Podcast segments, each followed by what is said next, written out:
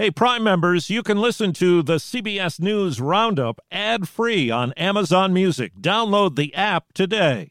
This spring, if you'd rather spend time enjoying your lawn instead of trying to keep it alive, there's good news. TruGreen is the easiest and most affordable way to get a beautiful lawn. All you have to do is water and mow, and they'll do the rest weed control, fertilization, aeration, and even some things you might not even think of. They'll do all of it, while you can do literally anything else. With TruGreen, you can have your lawn looking as good as a putting green. That's not hyperbole. TruGreen is the official lawn care treatment provider of the PGA Tour. TruGreen offers a satisfaction guarantee, and they have a verified best price promise, which guarantees you the lowest price with no compromise on quality. You do you. Let TruGreen do your lawn care. Visit trugreen.com to get the best lawn at the best price with the best people guaranteed. Nor'easter dumps deep snow. Take it seriously. This is a dangerous storm.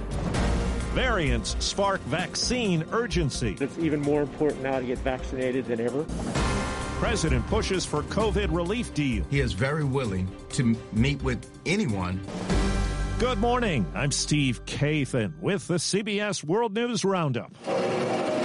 Plows, snowblowers, shovels. It's a race to clear snow from the storm system that barreled across the country and this morning is pounding the Northeast. Here's CBS's Mola Lenghi. Heavy snowfall blanketing New York City overnight is only the beginning for the region's first winter storm of the year. On the roads, cars tried to navigate the slick conditions from New Jersey to Maryland. Heavy snow caused major accidents, even leading a fire truck in Virginia to flip over. We ask that residents help us with our efforts by remaining indoors unless absolutely necessary. Baltimore Mayor Brandon Scott is telling people to stay off the roads so the snowplows can do their jobs. And in New York City, we could see ground blizzards and whiteout conditions with some of the extreme winds and the rate of snowfall being as high as it is. Officials asked residents to do something familiar to them over the course of the pandemic stay home. I'm Mike DeNardo in Philadelphia. Road crews have cleared two to three inches of snow from the first wave of the storm off of the major highways. Side streets are a snowy, slushy mess, and they're only going to get worse as the city expects another half foot from the second wave of snow. City public school buildings are closed but classes are in session virtually. I'm John Domen on the Capital Beltway in Maryland, where 24 hours of snow, sleet, and rain have left the D.C. region covered in ice and slush. Once people here get their cars cleared of that snow and ice, the secondary roads and exit ramps especially make for a sloppy ride to work. And with more snow possible today, some school systems holding classes virtually are closed anyway because of concerns that down power lines could disrupt internet connections. WCBS radio meteorologist Craig Allen. Accumulations will run 12 to 18 inches around New York City with local amounts just inland of around 2 feet. You've got those big snows accompanied by 40 to 50 mile per hour winds, which will cause some power outages, I'm sure. And there's also going to be tidal flooding at times of high tide. The bad weather will mean some coronavirus vaccine sites will be closed today and even tomorrow. Vicki Kistler is the health director in Allentown, Pennsylvania. We have many, many seniors coming out to these clinics, and we just think it's far safer to postpone Tuesday as well. The vaccination site at LA's Dodger Stadium was briefly shut down over the weekend when anti vaccination protesters showed up. 32 states have now reported variants of the coronavirus. CBS's David Begnaud has more on the effort to treat seriously ill patients in Southern California. Wesley Willard manages the ICU here at Adventist Health White Memorial. This is one of LA's hardest hit hospitals. The most difficult thing is knowing that we're caring for a patient that may not make it. Willard himself is a West Point graduate. He served active duty for five years, including one tour in Iraq. Given what you've seen in a war zone, how does this compare? I think there's a lot of similarities in the ability of our nurses to pull together, have that teamwork mentality, just like my soldiers did. In person instruction is due to resume for students in Chicago tomorrow. Teachers are supposed to show up today, but there's been a dispute over COVID safety measures. Senate Democrats have made it clear they'll push ahead on President Biden's COVID relief package with or without Republican support. But as CBS's Weijia Jiang tells us, the president has made some outreach. He will meet with GOP senators today, but the administration made clear the need for action is urgent and the scale of what must be done is large. That large action has a $1.9 trillion price tag, and Republicans are urging the president to consider a cheaper $600 billion package. Among the key differences, stimulus checks would provide 1000 instead of 14 $1,500, and recipients would be capped at lower income brackets. Former President Trump has overhauled his legal team with his second Senate impeachment trial looming.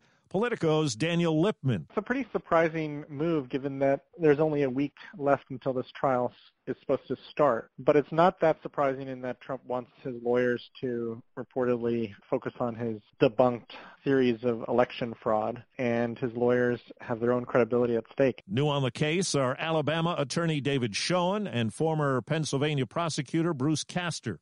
The State Department says it's alarmed by the events in Myanmar. The country's military promises a free and fair election after it ousted the government of a Nobel Peace Prize winner and detained her. Military run television broke the news. The generals are back in control. We're talking about overturning a constitution that the generals themselves wrote, that they said just yesterday that they would abide by. UN Rapporteur Tom Andrews. The generals claim Aung San Suu Kyi's landslide victory over the army backed opposition party in November November's election was fraudulent, something electoral officials deny. Suu Kyi calling on supporters to resist. Vicki Barker, CBS News, London.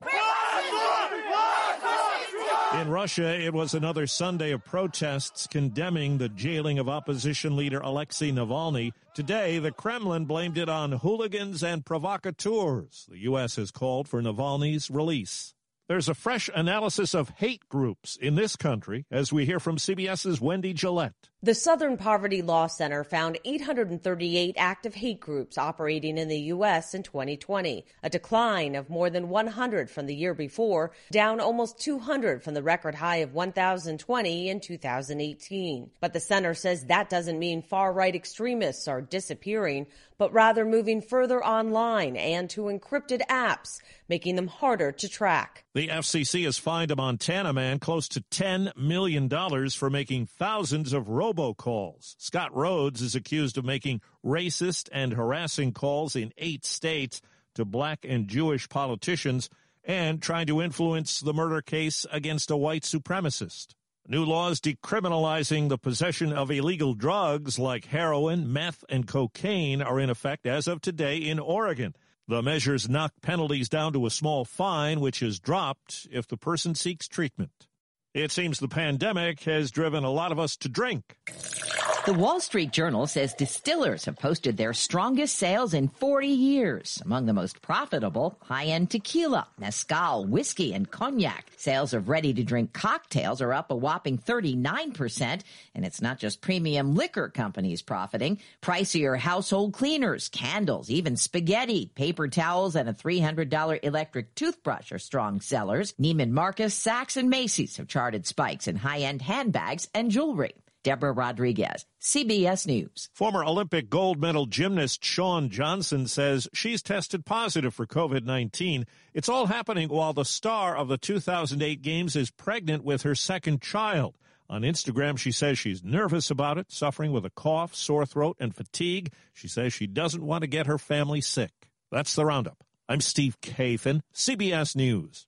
If you like CBS News Roundup, you can listen early and ad-free right now by joining Wondery Plus in the Wondery app or on Apple Podcasts. Prime members can listen ad-free on Amazon Music. Before you go, tell us about yourself by filling out a short survey at wondery.com/survey. Behind every successful business is a story, and some of them might surprise you, like how Chobani's first yogurt factory was discovered on a piece of junk mail, or how the founder of the multi-million dollar cosmetics brand Drunk Elephant was told by everyone, including her own mother, that the name sounded like a dive bar. I'm Guy Raz, and on my show How I Built This, I talk to founders behind the world's biggest companies to learn the real stories of how they built them. In each episode, you'll hear entrepreneurs share moments of doubt and failure and talk about how they were able to overcome them on their way to the top. How I Built This is like a masterclass in innovation and creativity from the people who've done it all. Follow How I Built This wherever you get your podcasts. You can listen to How I Built This early and ad-free right now on Wondery Plus.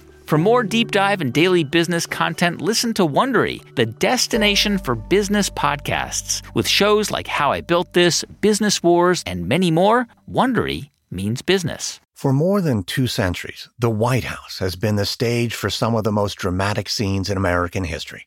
Inspired by the hit podcast American History Tellers, Wondery and William Morrow present the new book, The Hidden History of the White House. Each chapter will bring you inside the fierce power struggles, the world altering decisions, and shocking scandals that have shaped our nation. You'll be there when the very foundations of the White House are laid in 1792, and you'll watch as the British burn it down in 1814. Then you'll hear the intimate conversations between FDR and Winston Churchill as they make plans to defeat Nazi forces in 1941.